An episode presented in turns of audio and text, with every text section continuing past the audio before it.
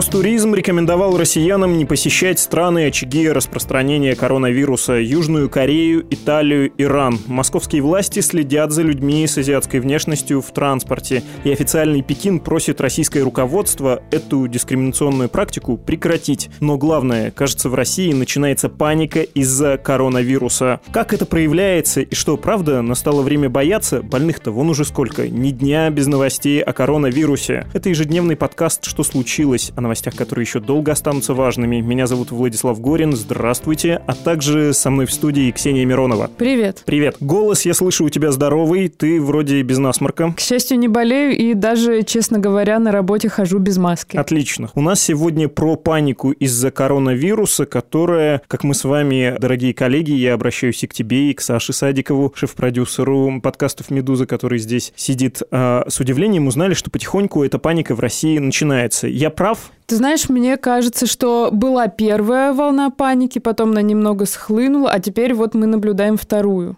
Притом она так немножко исподволь происходит, потому что людям, кажется, даже немножко стыдно сознаваться в том, что они боятся вируса, которого в России как будто нет или есть. Все очень загадочно. Давай про формальные поводы. Почему мы про это еще говорим? Сегодня было масса поводов для того, чтобы поговорить про коронавирус. Мне кажется, одним из самых весомых поводов то, что посольство Китая попросило остановить проверки граждан КНР в общественном транспорте Москвы. Это вообще довольно довольно поражающая история. Власти Москвы при помощи системы распознавания лиц вместе с Мосгортрансом э, следят за перемещениями граждан Китая на общественном транспорте. И вот дипломаты китайские считают, что меры профилактики это, конечно, здорово, но, знаете, они не должны быть дискриминационными. Я, честно говоря, не могу с ними не согласиться. Да, если мы в этом разговоре играем в пинг-понг, хорошее китайское слово и совсем не заразное, то надо сказать, что российские власти эту претензию властей Китая Китая отбили. Они отбили при помощи господина Пескова, пресс-секретаря президента Дмитрия Пескова, который заявил, что ни о какой дискриминации речи быть не может. Он сказал, что меры против распространения коронавируса в России принимаются в отношении всех. И еще одна цитата. «Даже на входе в Кремль, на крупные публичные мероприятия, принимаются эти меры. Поверьте мне, — сказал он, — в Кремль входят не только китайцы». Да, мне очень понравились его слова о том, что дискриминационные меры принимаются не против китайцев, китайцев в России, а против всех.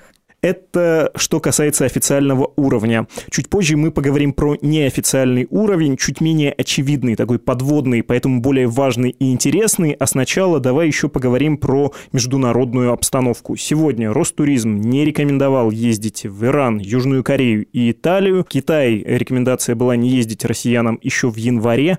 Почему именно в эти три страны? В этих странах э, наиболее большие вспышки коронавируса, но я вот прямо сейчас смотрю в бот, который в Телеграме создали э, неравнодушные граждане, которые каждый день следят за распространением коронавируса. На данный момент больше всего заразившихся, конечно, в Китае. Э, на втором месте Южная Корея. Италия, кстати, пока только на четвертом месте. На третьем Diamond Princess. Это круизный лайнер, а не отдельная страна. Он, напомню, попал на карантин в Иокогаме в начале февраля. Тогда у пассажира из Гонконга как раз выявили коронавирус. И на борту, если я не ошибаюсь, находилось 3700, э, по-моему, человек. Да, это удивительная история. «Медуза» про нее, кстати, писала, про то, как устроена жизнь на круизном лайнере, который оказался в ситуации то ли фильма, то ли какого-то драматического спектакля, когда все в запертом пространстве и, наверное, выясняют отношения. Ну, я на самом деле против паники, но вот когда читаешь, что, собственно, на этом лайнере скончалось 4 человека, все равно какие-то мысли пугающие закрадываются. То есть ты против против паники, но на чат-бот, который в режиме реального времени э, говорит, сколько человек заболело и сколько умерло, ты все-таки подписалась. Отлично. Знаешь, в Италии там порядка 300... Вообще не знаю, насколько это полезная информация, потому что она обновляется каждый день точно, иногда несколько раз в день. Но, тем не менее, вот сейчас нам известно, что в Италии больше 300 заболевших. 10 умерли, и в северной провинции Ломбардия с центром в Милане там есть такая отдельная, Милан не входит в эту зону, красная зона зона, где объявлен карантин, и в Милане люди крайне напряженно себя чувствуют. Я поговорил со студентом Миланского университета Стефаном Муравским, предлагаю послушать, чего люди переживают. Милан, он, конечно, не в красной зоне, но он рядом, и это, собственно, одна область с карантинной вот этой зоной. А как там вообще? Люди-то паникуют? Ну, знаете, определенная паника среди людей, разумеется, есть, потому что это все-таки тема номер один в повестке дня. И паника заключается в том, что, да, люди стали меньше выходить на улицы, то есть закрылись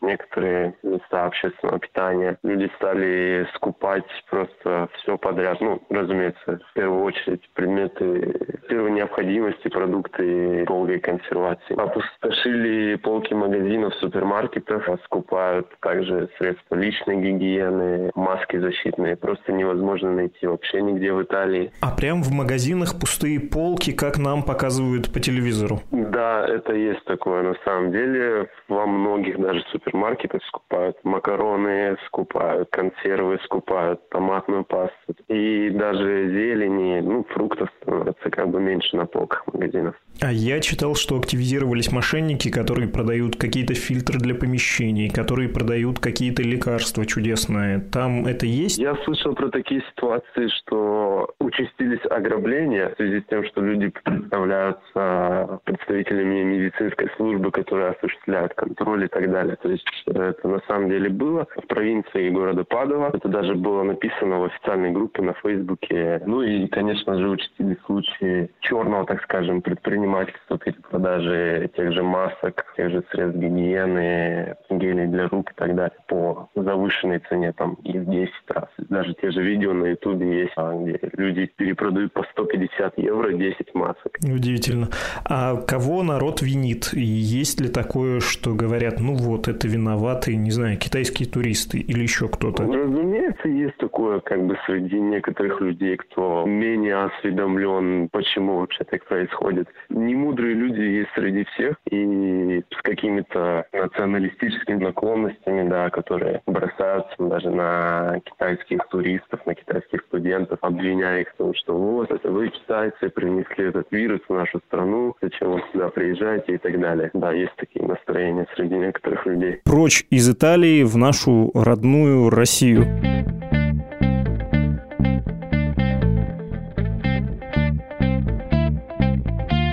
У нас в России мы, я повторю этот тезис, считаем, что тоже началось такое тихое нервирование, тихая паника, которая может прорваться. Почему мы так думаем? Мне кажется, тут проявились не просто паника, а очень такие некрасивые ее черты. В частности, «Медуза» рассказывала в одном из материалов о китайских молодых людях, которые давно живут в Москве, и вот на них стали косо смотреть, продавцы не принимают у них э, наличные деньги, потому что переживают и не хотят брать что-то из из их рук, люди шарахаются, чуть ли не просят надеть маску. Ну, в общем, честно говоря, э, ситуация не очень красивая. Кроме того, как мы с тобой уже обсудили, за китайцами следит Мосгортранс вместе с мэрией. Также Роспотребнадзор выпустил э, предписание для общепита. Ну, в общем, э, кажется, действительно, вот эта вторая новая волна паники. А что за предписание для общепита, я, кажется, пропустил? Роспотребнадзор просит э, усилить борьбу с коронавирусом в ресторанах, установить бактерицидные лампы, носить маски, а также ужесточить режим мытья посуды, в общем, дезинфицировать ее дольше при более высокой температуре. Кроме того, дезинфицировать обеденные залы два раза в день и дверные ручки и кассовые аппараты каждый час. Ну, в общем, честно говоря, не очень понимаю, будет ли это все реализовано реализовано на самом деле.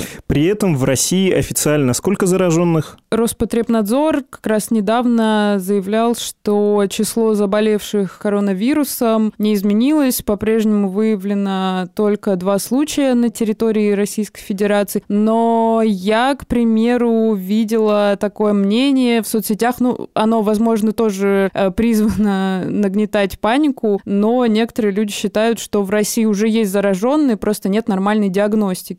Хорошо, это версия выше уровнем, чем а, обычная «а власти скрывают». Ну, то есть, может быть, и не скрывают, может быть, просто не знают. При этом частным порядком люди предпринимают тоже меры, как они считают, защиты да, от коронавируса. Наша с тобой коллега была свидетельницей подобного примера, да? Да, вот Фарида Рустамова, специальный корреспондент «Медузы», рассказала такую очень неприглядную историю, которая с ней недавно произошла. Давайте послушаем. Несколько дней назад я побывала в так называемом фудмоле «Депо». Это группа ресторанов и рынок под одной крышей на Лесной улице в Москве. Там я заметила, что сотрудники в оранжевой форме, которые в депо убирают столы, а также их коллеги, которые убирают помещения, носят медицинские маски. При этом повара, кассиры и менеджеры самих ресторанов, то есть люди, которые находятся в непосредственной близости от приготовляемой еды, никаких масок не носят. Мне это показалось странным, и я подумала, что здесь может быть проявление ксенофобии.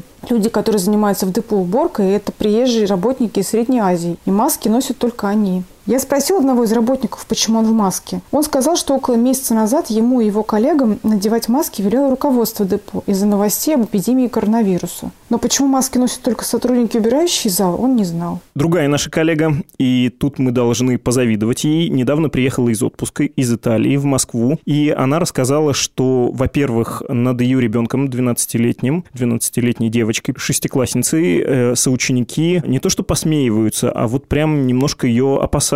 И, кроме того, муж этой нашей коллеги, он работает в финансах, пришел в офис, и там у него случился тоже небольшой конфликт с коллегами. Говорит заместитель главного редактора «Медузы» Татьяна Лысова. Не то, чтобы ему кто-то в лицо что-то говорил, но он просто почувствовал, что они как-то более пристально спрашивали, а в каком месте Италии он был, а много ли там было китайцев, а было ли там, ну, какие-то меры безопасности, и вот это вообще.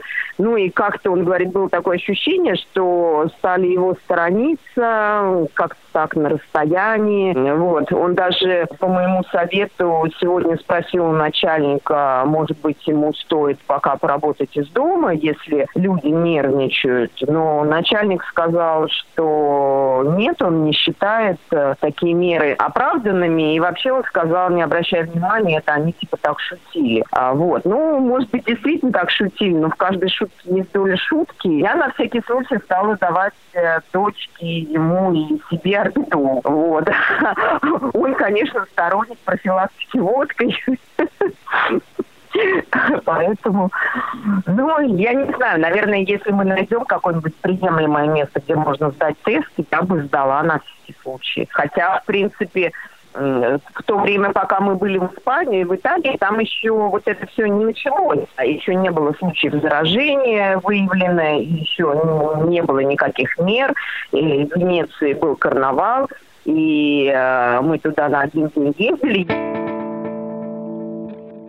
Тут нужно, наверное, Ксюша, оговориться. Мы рассказываем про своих коллег, приводим эти примеры не потому, что мы поленились найти какие-то другие, а потому что ну, настолько ситуация очевидна, что даже далеко идти не нужно за примерами. Они буквально в соседнем помещении, за стеночкой у нас находятся. И я хочу подчеркнуть, что это не мы лентяи. Это жизнь такая. Она вопиет об этой теме. Ну, тем более мы все-таки поговорили с экспертами.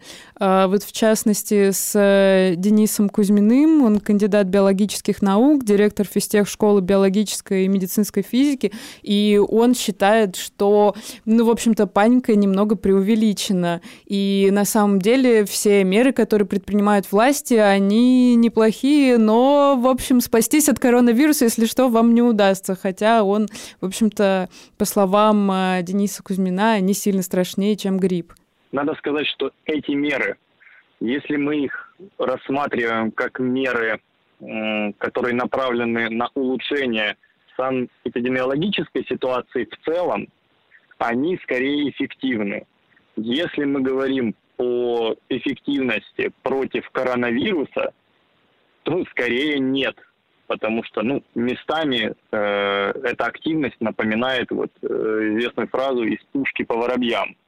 То есть, если мы говорим просто про медицинские маски, да, которые рекомендуется носить, сразу возникает вопрос, кому рекомендуется носить эти маски, персоналу или посетителям?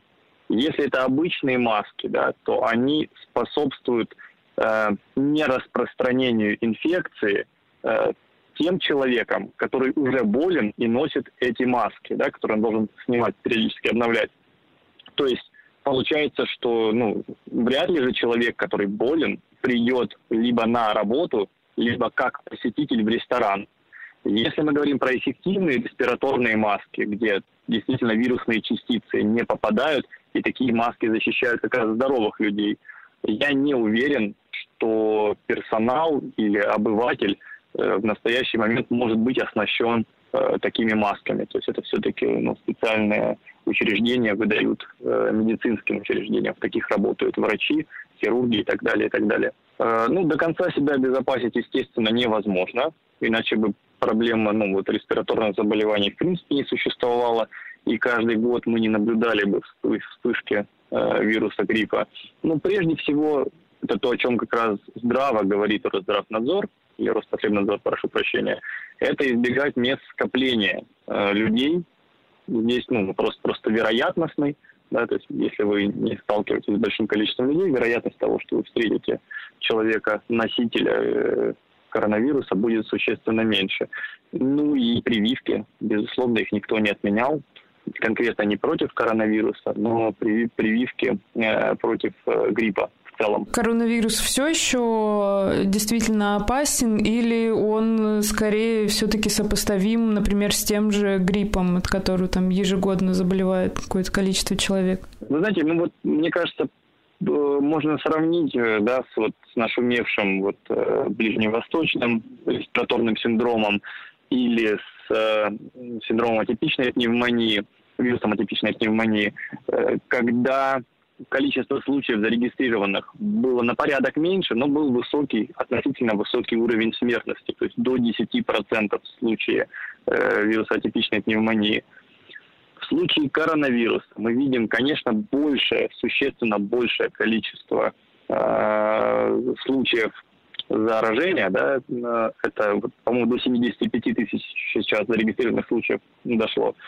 Но, тем не менее, процент э, смертности ну, достаточно низкий, то есть он колеблется от 2,5 до 4%.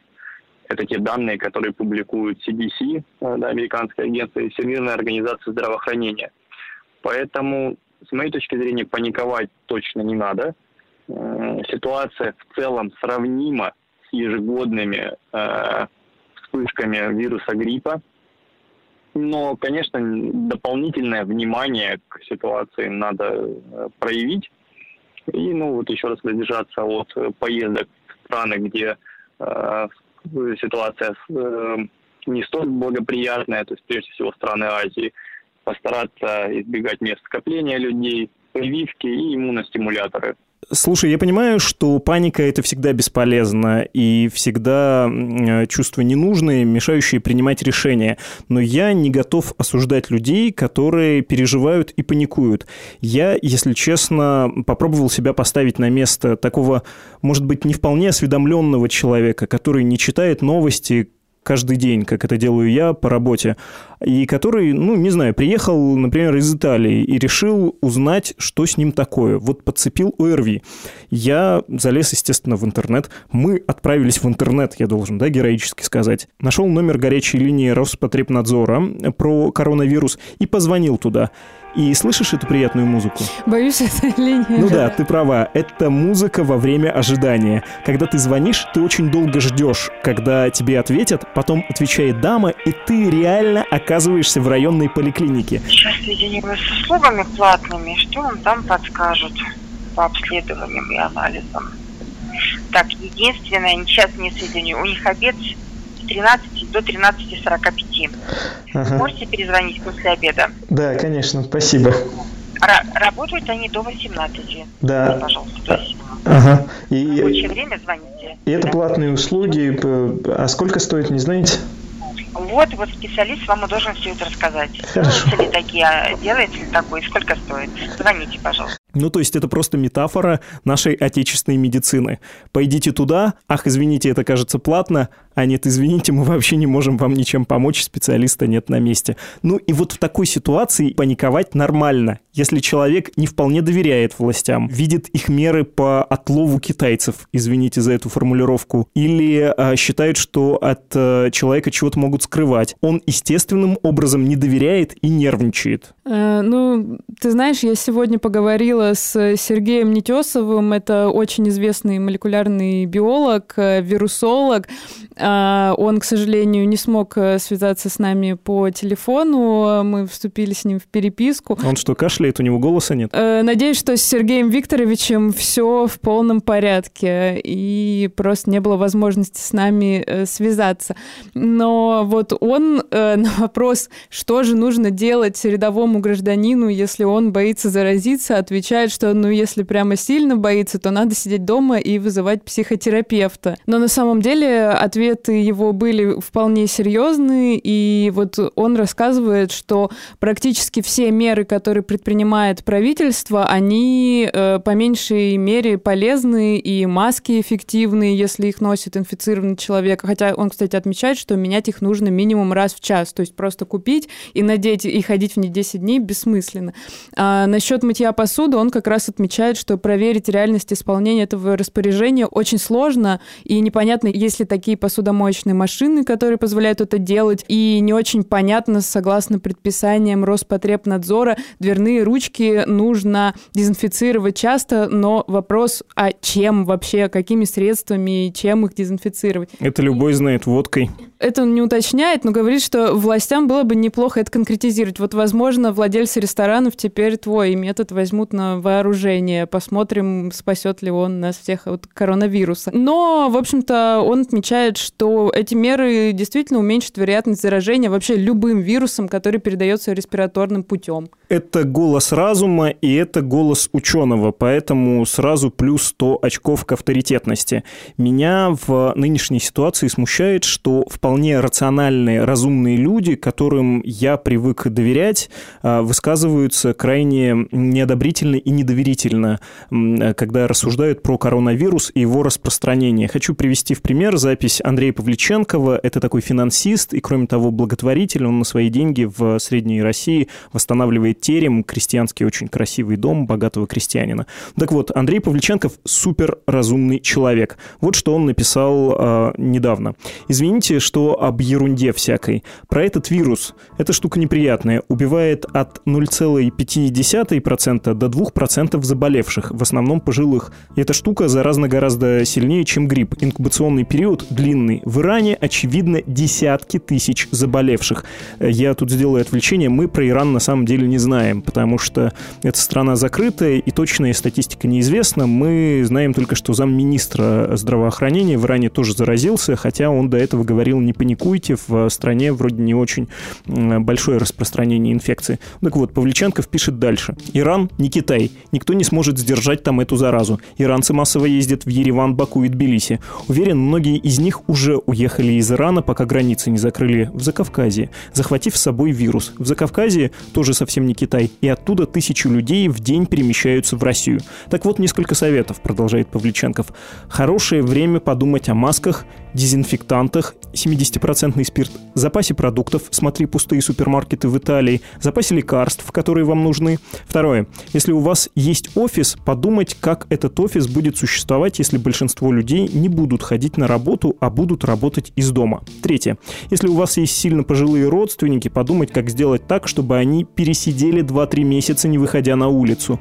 Ну и банальные вещи. Мыть руки, не трогать немытыми руками лицо, не жать руки другим людям. Первое и второе не рано начать делать и сейчас. Ну, в смысле, мыть руки и не жать э, руки при встрече. А когда начнется, про рукопожатие все быстро забудут это выглядит страшно авторитетным и вдумчивым рассуждением. И, кстати, добавляет, да, паники, но при этом, видимо, совершенно не соотносится с э, данными медицинской науки и с э, данными биологии. Я все-таки предпочту верить э, доказательной медицине и науке, и, в общем-то, если уж вирус пошел, то Лучше просто узнать, что мы можем с этим сделать. На властей мы повлиять, скорее всего, также не сможем. Им остается только прислушаться к мнению наших экспертов.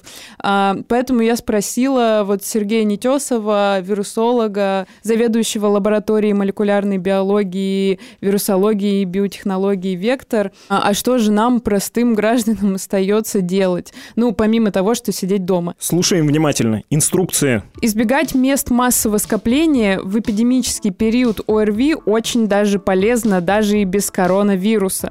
Или если уж идти туда, и если человек прямо так боится, но хочет, то тогда целесообразно носить там маску. Насчет поездок за границу не стоит сейчас ехать в страны, где идет развитие вспышек гриппа и коронавируса, например, в Южную Корею. Особенно если у вас есть обострение хронических заболеваний, а крайней нужды, ну, например, ехать туда для лечения или для встречи с близкими родственниками, ее нет.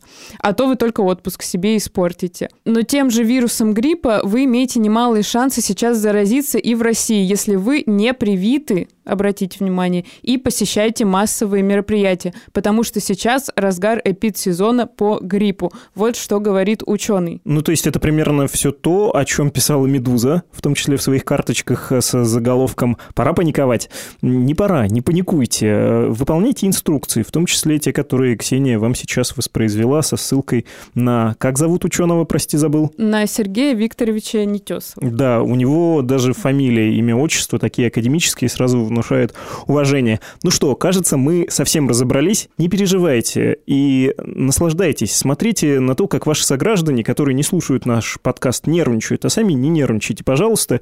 И я хочу вам привести еще одну цитату из Фейсбука. А, Эдуард Наточий, философ и преподаватель Лозаннского университета. Он живет в Швейцарии, и итальянский очаг распространения, он там неподалеку. Вот что он написал тоже совсем недавно. «Я запасся джином тоником, мартини, грейпфрутовым соком, с надеждой слушаю новости о приближающемся к лазанье. И тут я должен подобрать слово, потому что Эдуард Наточи использовал, видимо, философский термин. Ну, короче, нецензурное слово. Давайте заменим его на слово «крах». А, ну так вот, он следит за приближающимся к лазанье крахом. И у меня, пишет он, на крах большие планы. Буду сидеть дома и учиться делать коктейли на основе вермута и джина. Умру с лонгдринком в руках. Мне кажется, это достойная позиция. Лонгдринк? Шот? Что ну, сейчас закончим с подкастом, и можно продезинфицироваться. Да, но мы не призываем, кстати, пить э, алкоголь, потому что не только Роспотребнадзор есть в нашей стране, есть и гигиенисты информационного пространства, Роскомнадзор. Не призываем. Это был ежедневный подкаст «Что случилось?» о новостях, которые еще долго останутся важными. Советуем послушать вам и другие наши выпуски, например, о том, как устроен кремлевский пул, как работает тюремная медицина, или вот зачем Сергей Шнуров пошел в политику. Подписывайтесь на нас. Мы есть на всех основных подкаст-платформах, включая Apple Podcasts, Google Podcasts, подкаст, Spotify и Яндекс Музыку, а также пишите нам на адрес подкаст собака медуза.io или в Телеграм Медуза Loves You. Пока-пока. Будьте здоровы.